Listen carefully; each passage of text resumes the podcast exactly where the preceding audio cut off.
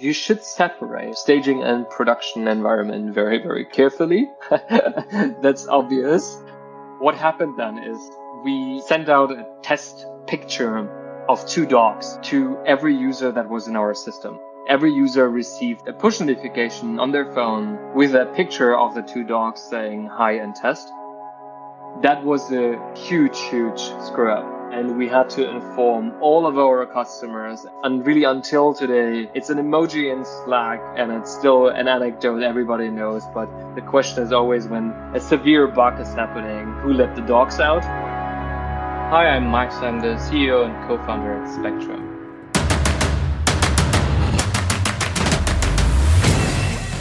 This is Code Story, a podcast bringing you interviews with tech visionaries who share in the critical moments of what it takes to change an industry and build and lead a team that has your back.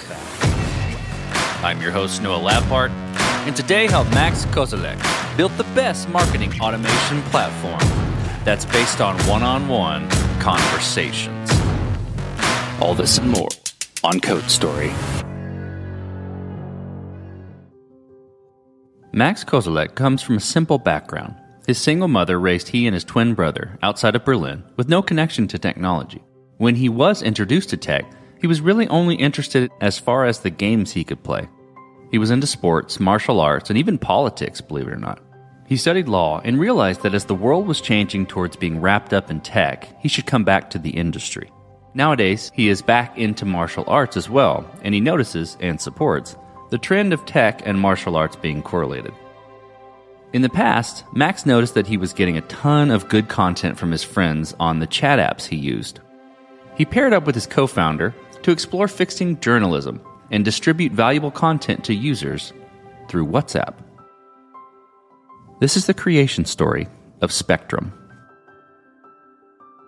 Spectrm is a conversational marketing automation platform. That's a bit of a mouthful, but in plain English, that means we help large companies to use WhatsApp, Facebook Messenger, Instagram D Ms, or Google Business Messages for their marketing, which is essential to do in this rapidly changing environment in which we are in, where Apple changed the rules of the game with focusing on, on privacy. So a lot of the stuff that marketers did for the last five, six, seven years, it's not working anymore. And we're helping them with these new, extremely popular channels to do marketing like we should we should do that in twenty twenty-two.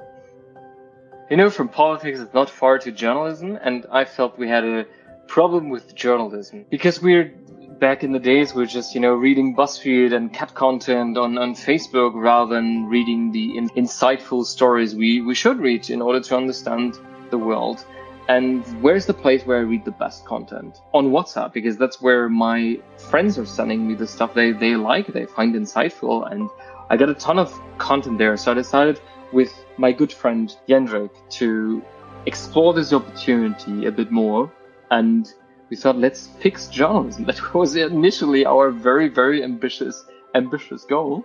And distribute the content, the really valuable content over WhatsApp directly to uh, to the user. So they, there's no algorithm in between. Um, there's no gatekeeper. Just do it directly. That was our. That's how we started. We found another, our third co-founder, and with him, that's the story. We we had to hack WhatsApp in order to get started because WhatsApp policies were not allowing any business to operate on their platform. So what we did is we had to hack it a bit um, to order to make this work to build the M V P. That's how we really got started as the three of us hacking WhatsApp, distributing journalism. And that's just the journey they started. Let's dive into that M V P. So tell me about that first product you built. How long did it take you to build? And what sort of tools did you use to bring it to life? I think we got very much inspired by the Y Combinator mantra to build stuff that doesn't scale. And what we did is really, we had three important components for our service back then. It was the connection to WhatsApp, it was the sending architecture, and it was somehow you knew, you need to know what kind of content you send out. The first part is, is, is something initially we found stuff on Stack Overflow, which we could copy and paste together and find our way into WhatsApp. There was a there was a way how you could explore their A P I there. The second one was basically standing uh, infrastructure we had to you know code ourselves. And the third thing was really Google Alerts, which then came into our inbox.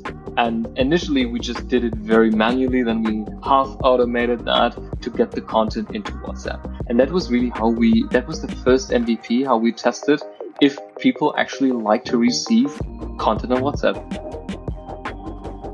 Walk me through some of the decisions and trade-offs you had to make in building your M V P around, you know, feature cut or tech debt. I hear that you're, you know, you're focusing on, on WhatsApp in the beginning, but tell me about those decisions and trade-offs you had to make and how you coped with them. Initially, before we thought about this, we're going to build a platform which connects the author and the, and the user together. But we, we realized that WhatsApp is probably the easiest way to do this because you don't you don't have to build an app or anything like that. So we thought about a lot of different things, but WhatsApp was the the channel that was very, very easy to use back in the days and works with links, it works with text, it works with images, everything is already there. So our focus for this M V P was the smallest possible thing we could build to test that if people really would like to receive content there. And the trade-offs we had were a lot because we really only built one thing, right? We only built this little bit of standing infrastructure. The connection to WhatsApp was Stack Overflow, that we had to rework this later on, but this was really just copy-paste stuff and change it a bit so it works from Stack Overflow. And the other part was basically manual, to say, to get the content in there, which meant, by the way, that we had then at some point so many subscribers on our services that even on New Year's Eve, I had to get up at six a.m. in the morning and start to curate all the different things because so much came in overnight in order to ship it out. That was really, really tough because we said, but we will do the things because we know it's not a scalable solution. Of course not. But the effort to automate that is so high. So let's do it manual until we know what our product will look like in the end. And as you can see from what I described, what we're doing today, it changed tremendously down the road. That's a perfect segue into my next question. So you got your M V P, it's working, you're getting some traction. How have you progressed and matured the product from there? And I think to wrap that question in a box, I'm interested in how you built your roadmap and how you decided, okay, this is the next most important thing to build. With Spectrm, we have a little bit of a, not a unique, but a not so typical situation for a SaaS company. So most SaaS companies just sell directly to their customer. That's it, right? I don't know. An accounting solution. That's, that's very, very easy because you just have one customer. Um, if they're happy, if they like it, if that's helping them with their workflows, you're, you're done. The thing what we have is our customers like Ford or Groupon or Zalando or others, are using this to engage their customers. So in a sense, it's B two B two C. So they're using that for their customers. That means whenever we develop a product, whenever we create the next iteration, we always have to keep the end user in mind. So what is here a good experience? What is here? What will they appreciate this? Is that help solving their problem? And only if we build with that in mind, our customers are happy with our solution because it's solving their problem of engaging their customers on the channel they like. I think that's the that's a little bit of a special scenery we have. But with that, you build and iterate a product in a very, very different way because you have to assess how an end user you don't know and you don't have a lot of interaction with is going to use these channels. But we mastered that, and with that we created a, a motto for us, and which we always told, which we always tell all, all our customers, saying, "We will never launch a bad experience with you." That's what we guarantee. Of course, you bought the product, you bought a SaaS solution, but we we will never launch something bad with you.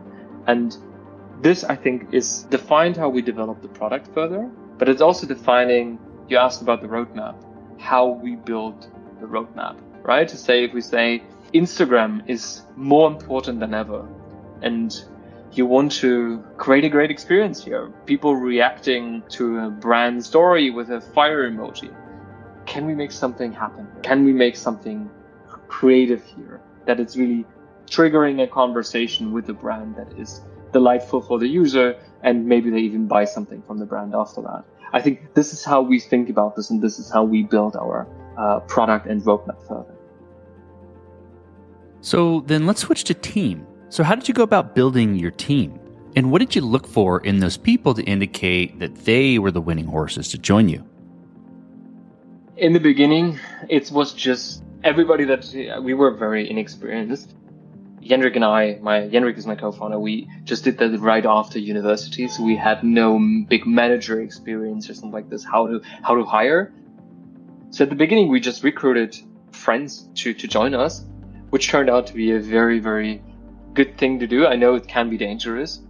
A lot of them are still here after many, many years. And with everybody, we worked very, very closely, very, very in a, in a tremendous way to, to, together. Um, so we recruited friends. That was the first thing we did. I think that was a great foundation. And after that, I think I cannot emphasize enough how much, how important it is to spend a ton of time as a founder on hiring, especially in the early days. It feels counterintuitive because it feels like you're just wasting, wasting your time, and you should fill the role, and that's all what counts, and only if you fill a role you will make progress. And it's the opposite. It's the opposite.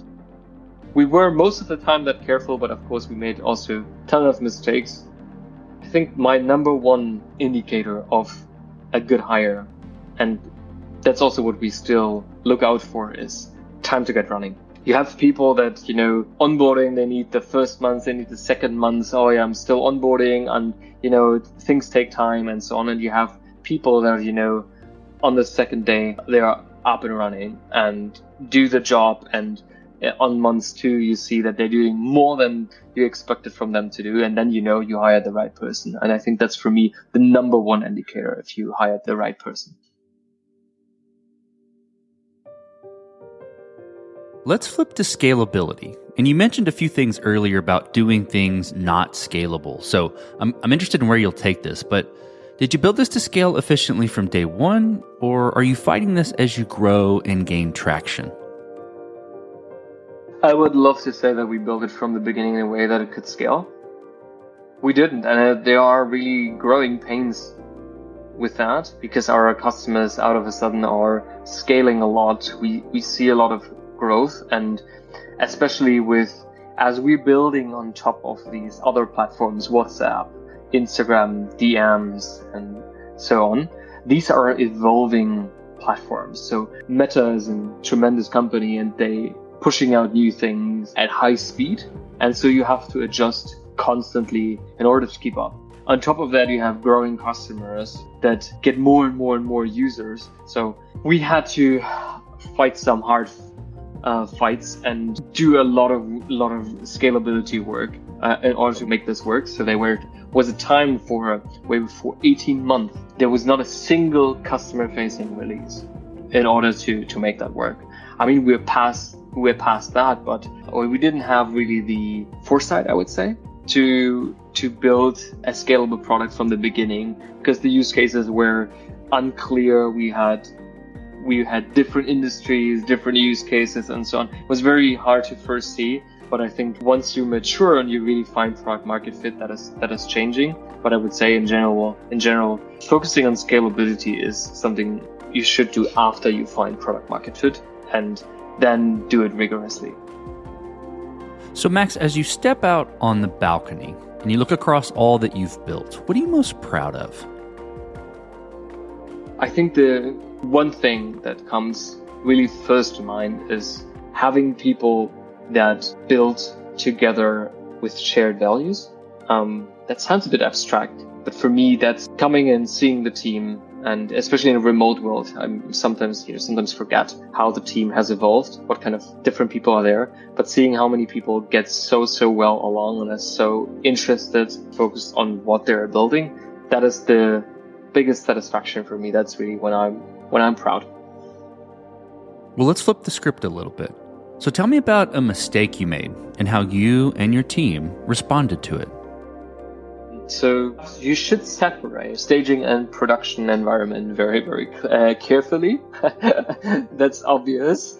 But sometimes, uh, you know, there are the compromise here, the compromise there. And what happened then is we sent out a test picture of two dogs to every user that was in our system. And every user received a push notification on their phone with a picture of the two dogs saying hi and test.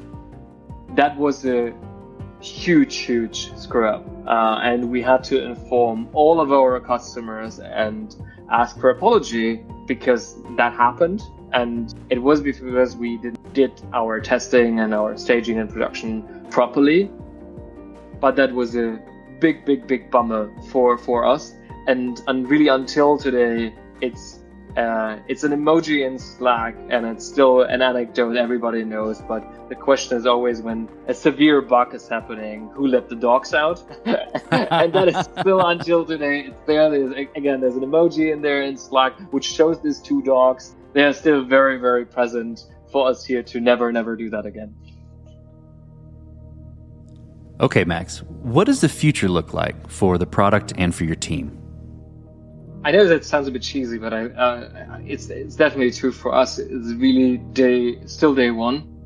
The consumer behavior is, is, especially if you compare that with Asia or other parts, the switch to messaging and using messaging apps to communicate with businesses, we're just, it's really just the beginning. And there's so much to do, so much to build for us to make this seamless for the user to get information from a business, to buy something from a business, right? To have integrated payments and all those kind of things in right in WhatsApp or right in, in Messenger. I think here we're just at the beginning. So there's from our side, there's still a ton to do. And, but we will focus on that exactly the same way as we did it in the past. And as, and I was saying, our customers are big enterprise brands, but we will always focus on building a very, very good end user experience on these platforms for all kinds of different use cases. So there's still a lot to do and we're just, just getting started.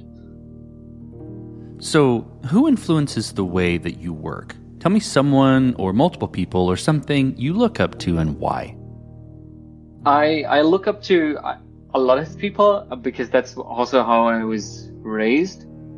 You know, it's it's really easy to start here at Spectrm, where um, I look up a lot to to my, my co-founder, because seeing him evolving so quickly with all the different necessities and requirements that come with uh, a growing company is always great motivation for me to do the same. And I always ask myself, do I grow with the company or I'm falling behind, how I can how I can do more, how I can learn more.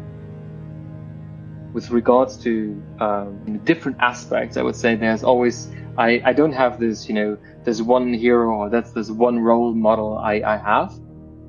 I'm always looking for different aspects, different uh, traits that this person has, um, where I try to get become more like them and be more inspired like them. And I think even on also, that's not only real life people, but it's also people on on Twitter.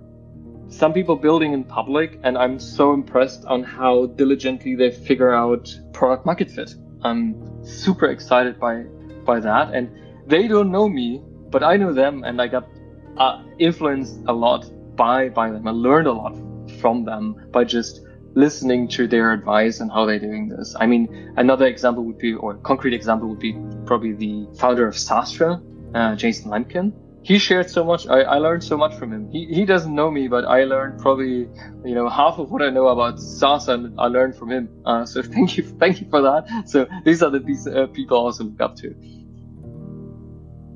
So we talked about a mistake earlier, but a little bit different spin. If you could go back to the beginning, what would you do different, or where would you consider taking a different approach?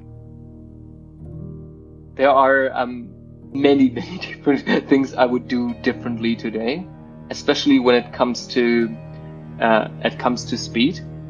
I think the biggest or the number one thing I would do differently is that at the beginning, especially if you're intellectual, intellectually curious, you want to figure out a lot of stuff by yourself.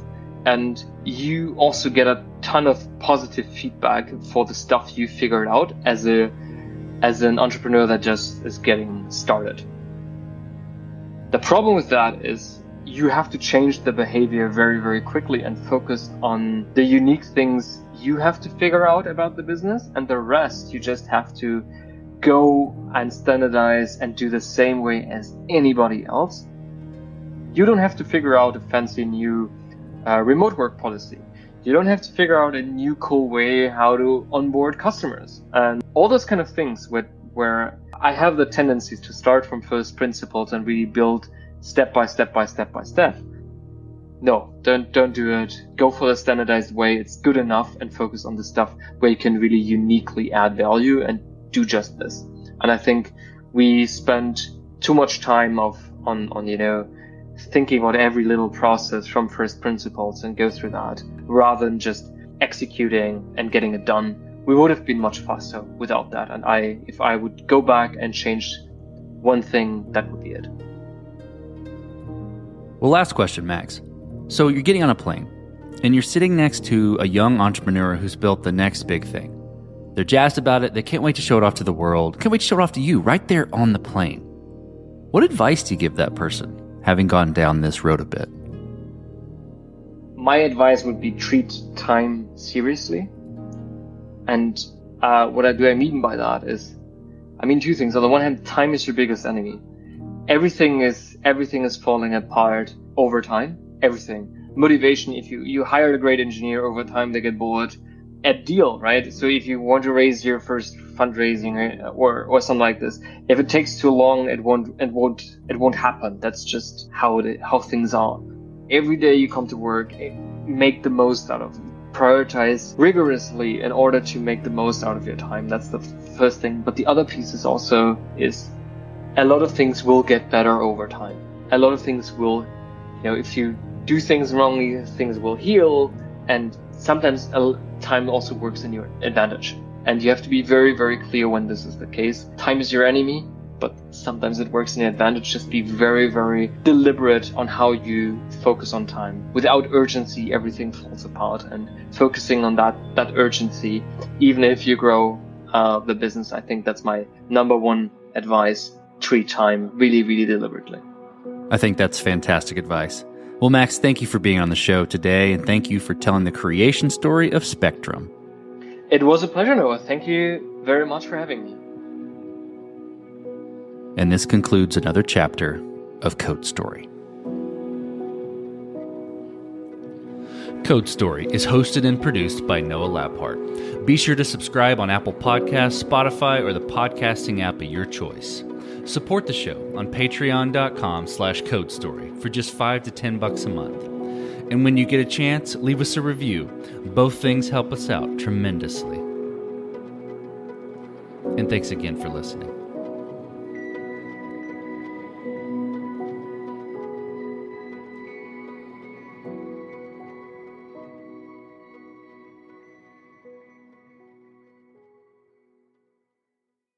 Save big money on plant protection supplies, now at Menards. Defend your garden with Triazicide Insect Killer. Its fast-acting formula protects lawns, vegetables, and many other plants. It kills more than two hundred sixty insects by contact, above and below ground. Choose from ready-to-spray, concentrate, or granular. Save big money on Triazicide Insect Killer at Menards. And check out our weekly flyer on Menards dot com for all the great deals happening now. Save